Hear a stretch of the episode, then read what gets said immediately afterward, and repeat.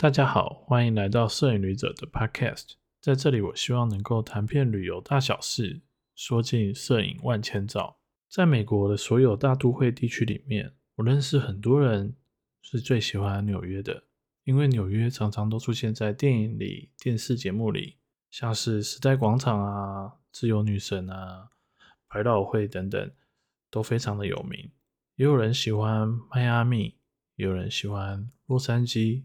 就是旧金山、檀香山，而每个人都有各自的原因。而我最喜欢西雅图了。除了小时候看过《西雅图夜未眠》这个电影有很深刻的印象以外，第一次自助旅行到西雅图的时候，当时失业、生病，还被一些人陷害，是非常失意丧志的时候。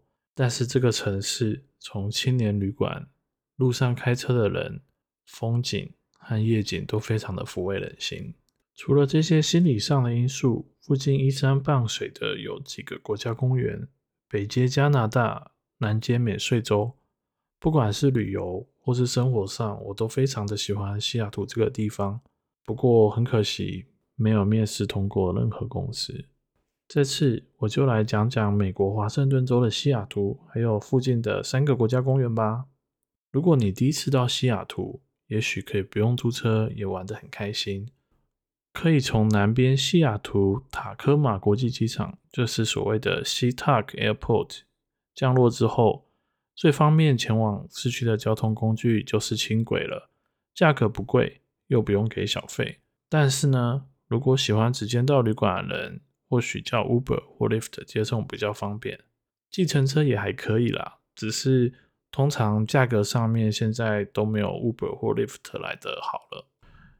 说到西雅图最负盛名的几个点，就莫非是太空针塔 （Space Needle）、奇狐狸玻璃博物馆（奇狐狸 Garden and Glass）、派克市场 （Pike Place Market）、世界第一间星巴克、太空针塔和机场的轻铁。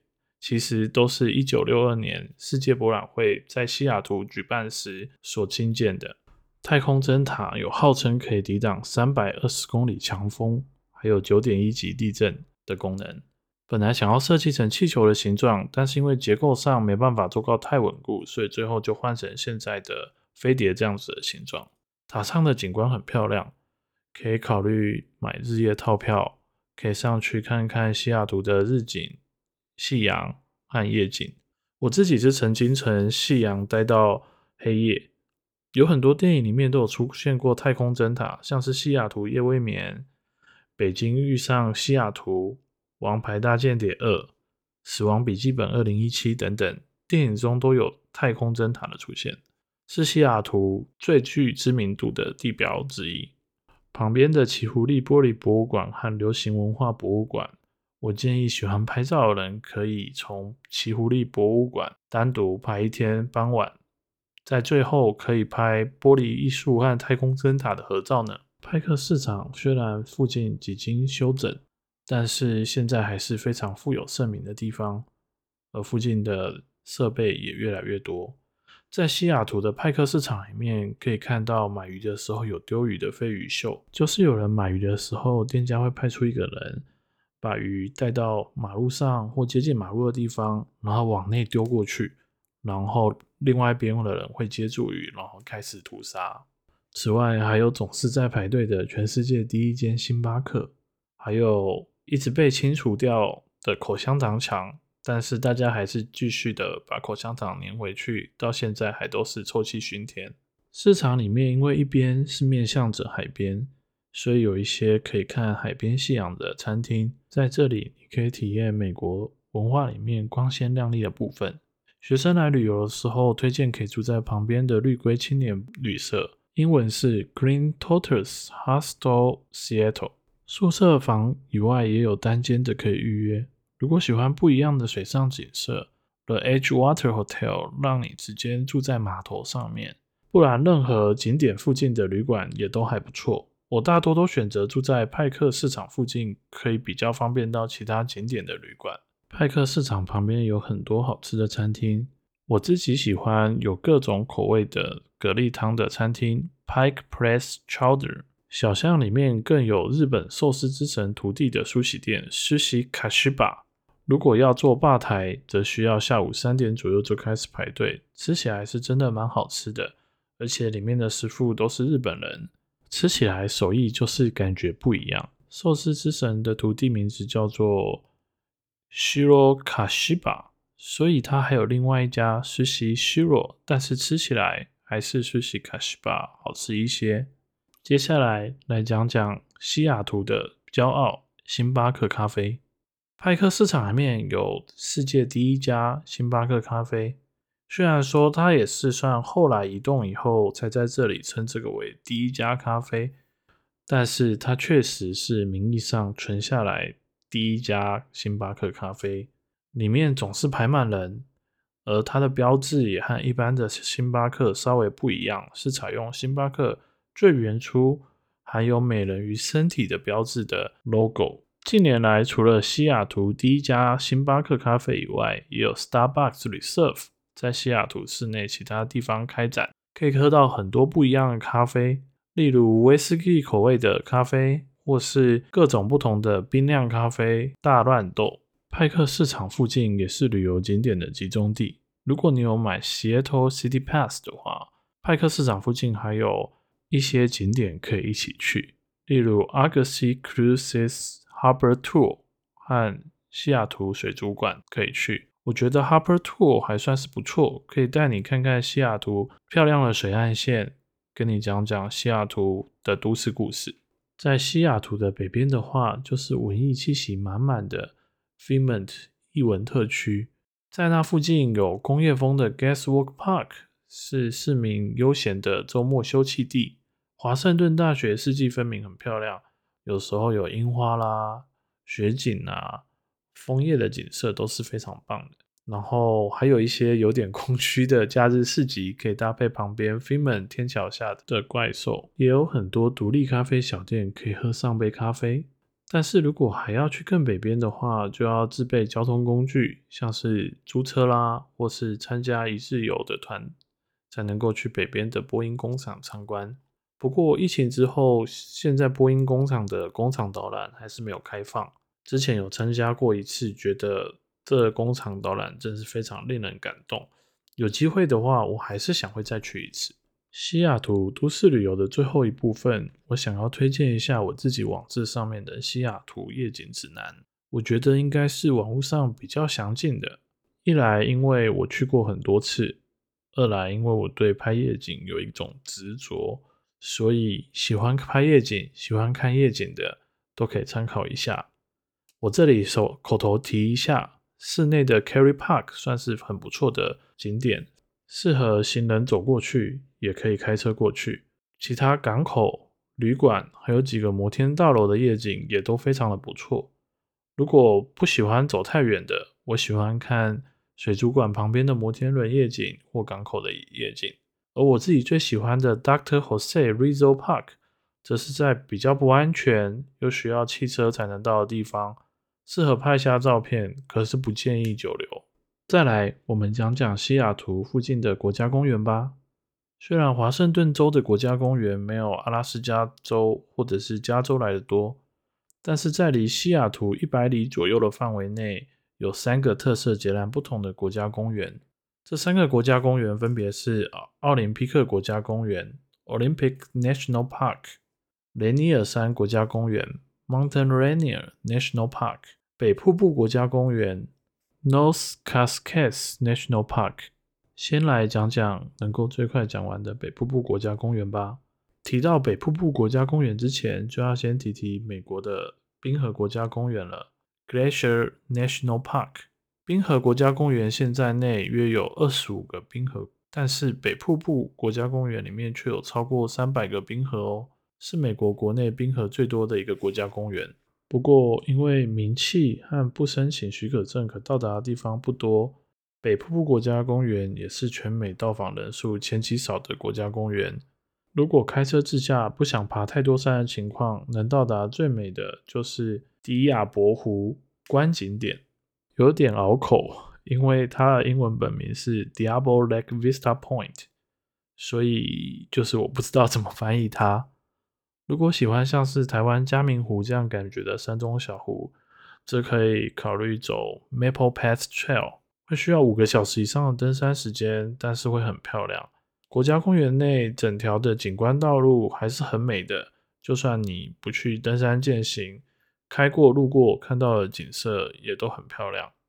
至于冰河呢，因为大部分国家公园里面都有建有保护区、水坝、水库。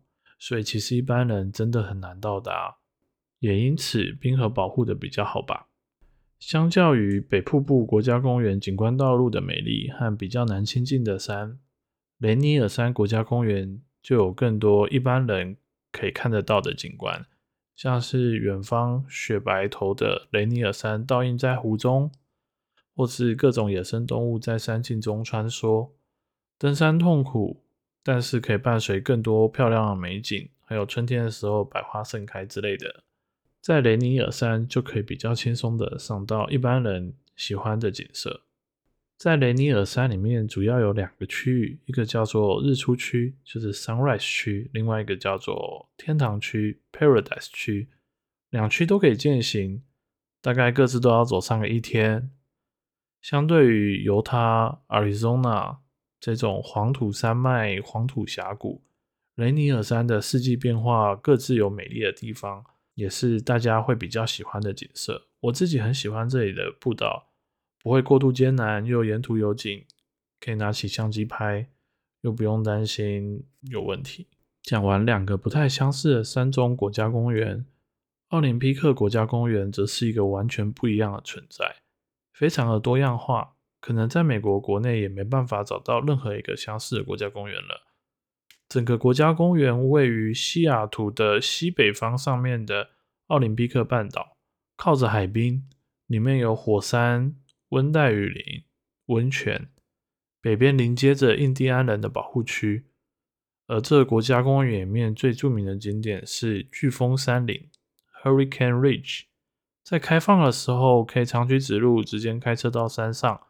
可以享受不用攀爬就可以看到的山景，雪山环绕着你在周围，也许这就像奥林匹克诸城看到的景象一样美，所以才叫奥林匹克国家公园吧。至于温泉区，有一个无法直接到达的 Olympic Hot Springs 和一个旅馆很难订的 Soda Hot Springs。Soda 区还有瀑布可以观景。值得一提的是，美国的。温泉和日本的温泉习惯是不一样的。日本温泉是习惯冲洗干净以后全裸入浴，不会把毛巾或者是泳衣带入温泉。但是美国的温泉通常会穿上泳衣泡温泉，有时候甚至会穿短裤、T 恤。但这也不是美国的传统的温泉。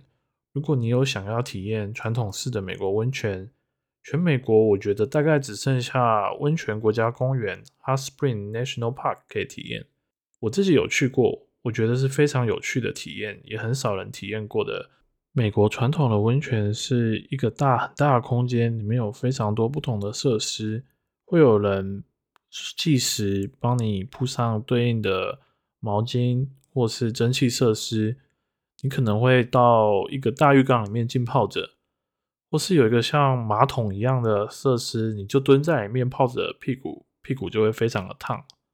也有把你全身包满了浴巾，让你觉得非常非常非常的热。还有一个非常奇怪的蒸汽设施，让你坐在里面很热很热，有点像现在的三温暖的蒸汽室之类的。接下来再回到奥林匹克国家公园。奥林匹克国家公园的海岸线上的海滩常常是很多树木在海滩上面，不知道为什么。然后岩石的形状很特殊，夕阳非常的美丽。缺点是很多海滩都要步道走非常的久，很多人就会直接露营在那啦，因为天黑后很难走回原本的道路，安全的离开。除了海岸以外，全世界非常少见的。温带雨林也就存在奥林匹克国家公园之内，就是大家想象那一种潮湿灰暗的雨林，还会有些蜘蛛网和很奇怪的爬藤植物。有兴趣的人可以去看看，但建议可以早一点去，避开人潮，不然有时候要排队。我是去看过了，但没有特别感兴趣。顺带一提，奥林匹克国家公园北边有个印第安人保护区 （Marca Indian Reservation），那里天气好的时候有西西海滩和步道 （Cape Flattery），很美丽，可以去看看。该地区不适用国家公园的通行证，需要购买当地印第安人保护区的娱乐证。在里面的住宿区很不错，海边单栋小木屋一天一百多块钱就可以解决了，还有自己的厨房、浴室、房间。时间充足的话，我觉得可以留给奥林匹克国家公园和印第安人保护区三到四天以上都没有问题。最后，因为电影《西雅图夜未眠》的关系，我就来再来讲讲更多的夜间摄影吧。上次 podcast 有稍微提到拍夜景，单眼相机来说，景色我普遍喜欢光纤宣觉开到 f 八到 f 十一去拍。夜景天空的颜色基本上就是太阳下山后，当你看天空跟地面亮度非常接近的时候，那时候就是深蓝色的天空，而且。你照照片就直接按下去，通常都没有什么问题，平均测光就好。但如果你要拍全黑的夜景，就是太阳下山以后一两个小时以后，天空已经几乎没有蓝色或是深蓝色，慢慢在转黑的时候，这时候最好用点测光，看看你要拍的主体亮度，例如说城市的主体亮度啦，或者是远方建筑物的亮度。然后修正一下曝光补偿来拍照会更好。广光度在有脚架的时候就开低一点，就是 ISO 开一百、两百、四百都好，对照片的品质会比较好。如果透过玻璃拍照的话，可以盖上全黑的外套，或是特殊的设备把后面的反光挡住，这样能更有效的透过玻璃拍到好看的美景。夜景除非是拍人，否则千万不要开闪光灯。开闪光灯拍照损人不利己。如果没有主体是拍星空、拍极光的话，可以考虑手动对焦无穷远，或者是手动合焦，这样比较能够拍到清楚的星空或是极光哦。这一集就到这边结束，欢迎大家到我的部落格观赏个别国家公园的资料、各国家夜景的拍摄，还有我推荐的旅馆。之后会在部落格释出逐字稿。也谢谢大家这次的收听，有喜欢这次内容的，也可以帮我订阅加分享哦。我们下回见。